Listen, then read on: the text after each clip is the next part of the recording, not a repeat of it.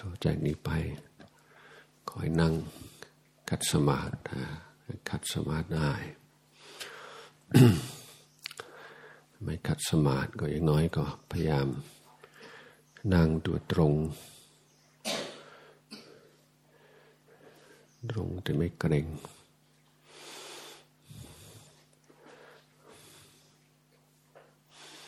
งานภาวนา ไม่ใช่ทั้งกายทั้งใจ กายกับใจสัมพันธ์กัน การภาวนาคือการฝึก การหัดการพัฒนาจิต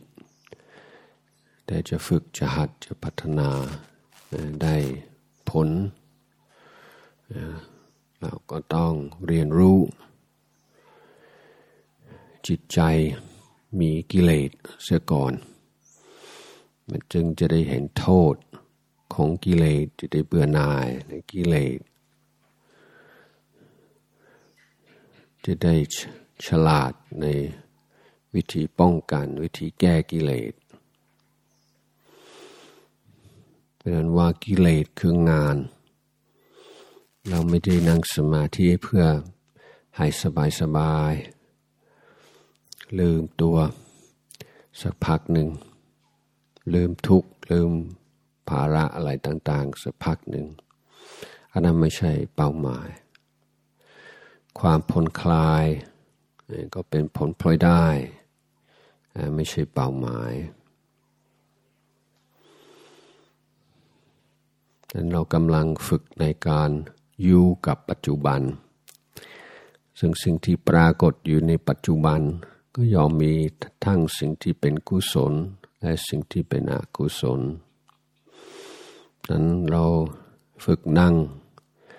อยู่ในปัจจุบัน ก็ต้องเห็นหลายหลายสิ่งหลายอย่างก็พร้อมที่จะเป็นวัตถุดิบในการภาวนาของเราได้ อย่างน้อยเราก็เห็นว่า ความฟุ้งซ่านความวุ่นวายอะไรต่าง ๆ ครอบงำจิตใจแล้ว มันก็ไม่มีความสุขซะเลย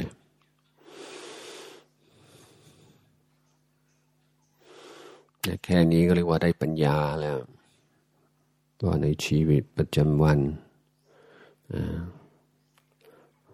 ภาระหน้าที่เรามากมาย เรามักจะมองข้าม ภาวะของจิตใจของเราอยู่ บ่อยๆนี่ก็ห่างเหินจากจิตใจตัวเองพอสมควร ในการภาวนาเรากลับมาสนใจ กายสนใจจิตใจของตัวเอง ซึ่งเป็นบ่อเกิดของสุขบ่อเกิดของทุกข์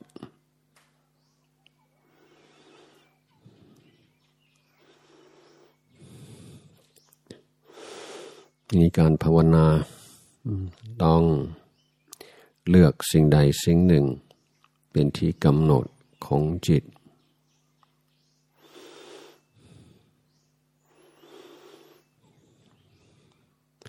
เหมือนเรามี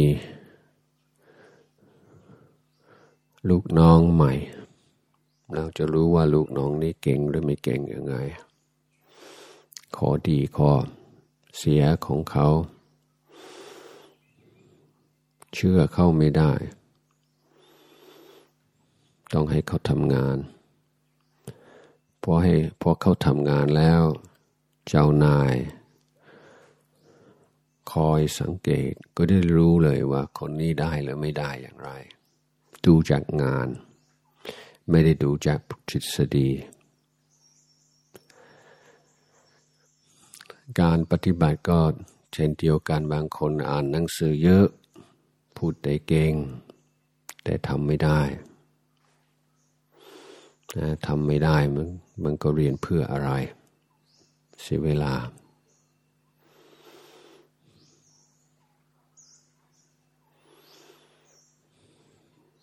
นั่นเราให้จิตใจอยู่กับ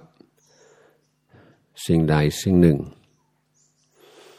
ภาษาพระเรียกว่าอารมณ์กรรมฐาน ถ้าเมื่อมีอารมณ์กรรมฐาน ชัดเจนแล้ว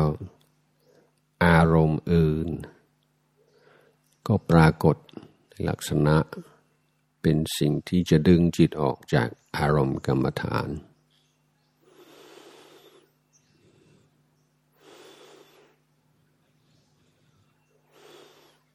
เราต้องมีศรัทธา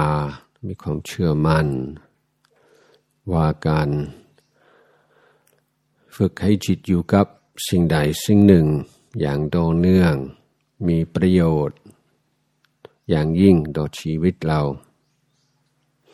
เพราะเป็นสิ่งที่มีประโยชน์ เพราะเป็นสิ่งที่สำคัญ เราก็เสียสละ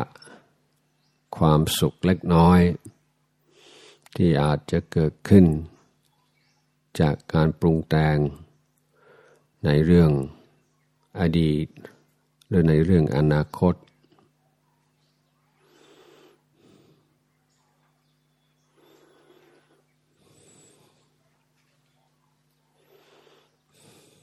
ในแต่ละสิ่งแต่ละอย่างที่เกิดขึ้น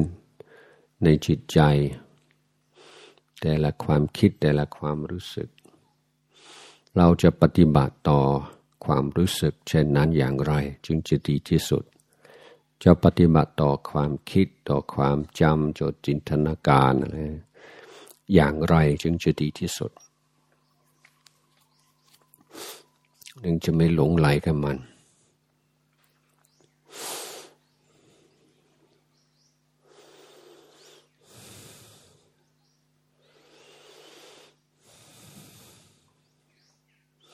สำหรับผู้ที่ยังไม่คุ้นเคยกับการกำหนดลมหายใจ เบื้องต้นเรากำหนดหรือสังเกตหรือรู้อยู่ที่สามจุด คือปลายจมูกหนึ่ง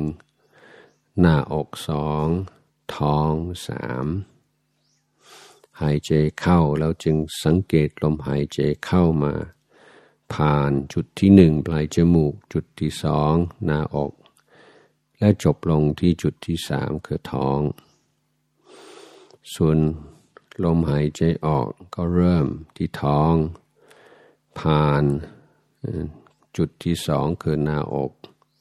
แล้วก็ออกจากกายในจุดที่หนึ่งคือปลายจมูก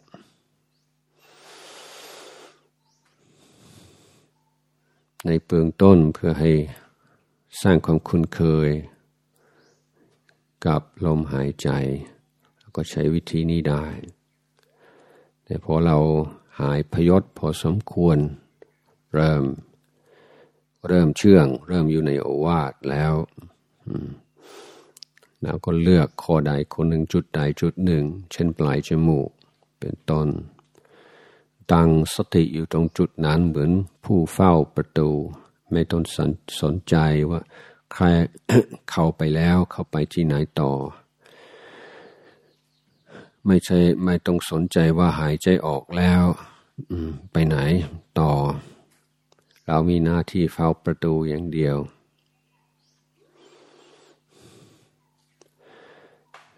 นี่เพื่อความละเอียดและความปราณีตในการกำหนดลมหายใจ เราจะแบ่งลมหายใจเข้าเป็นสามช่วง ลมหายใจออกสามช่วง คือลมหายใจ ช่วงต้น ช่วงกลาง ช่วงปลายแต่เราตั้งใจจะต้องมีสติ ช่วงช่วงต้นของลมหายใจ ช่วงกลางของลมหายใจ ช่วงปลายของลมหายใจ ให้มันครบ ให้มันจบ การหายใจเข้าของเรา หายใจออกก็เช่นเดียวกัน เบื้องต้น ถามกลาง ช่วงปลาย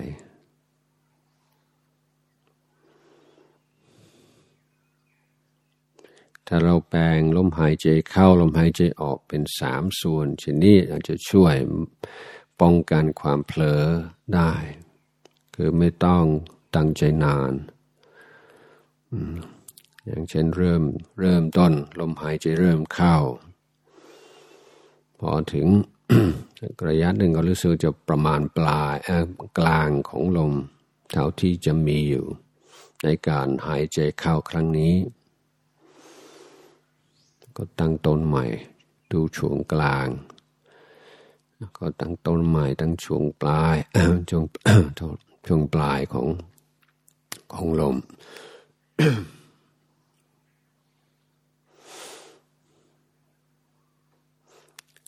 ระหว่างหายใจเข้าหายใจออก ระหว่างหายใจออกหายใจเข้าก็มี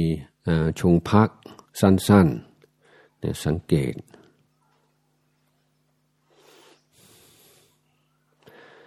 พยายามเป็นเพื่อนกับลมหายใจ เพื่อนรักของลมหายใจพราะถ้าเราอยู่กับลมหายใจไม่ทิ้งลมหายใจ ลมหายใจก็จะนำเราไปสู่ความสุข อย่างยิ่ง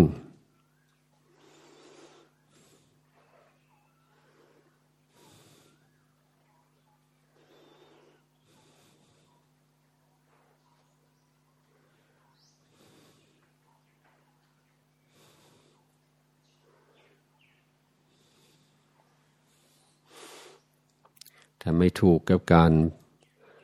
กำหนดลมหายใจเช่นนี้เราจะใช้คำบริกรรม หายใจเข้าพุทหายใจออกโทก็ได้รือนับลมหายใจอย่างหายใจเข้าหายใจออกว่าหนึ่งหนึ่งหายใจเข้าสองหายใจออกสองตลอดถึงห้าห้าแต่ถ้าเผลอเมื่อไหร่ต้องเริ่มต้นใหม่แต่ได้หนึ่งถึงห้า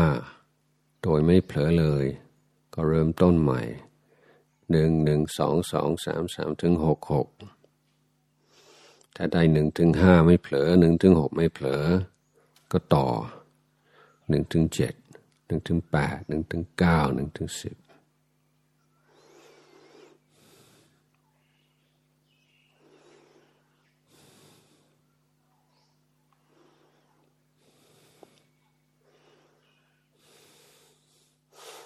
รักษาความรู้สึก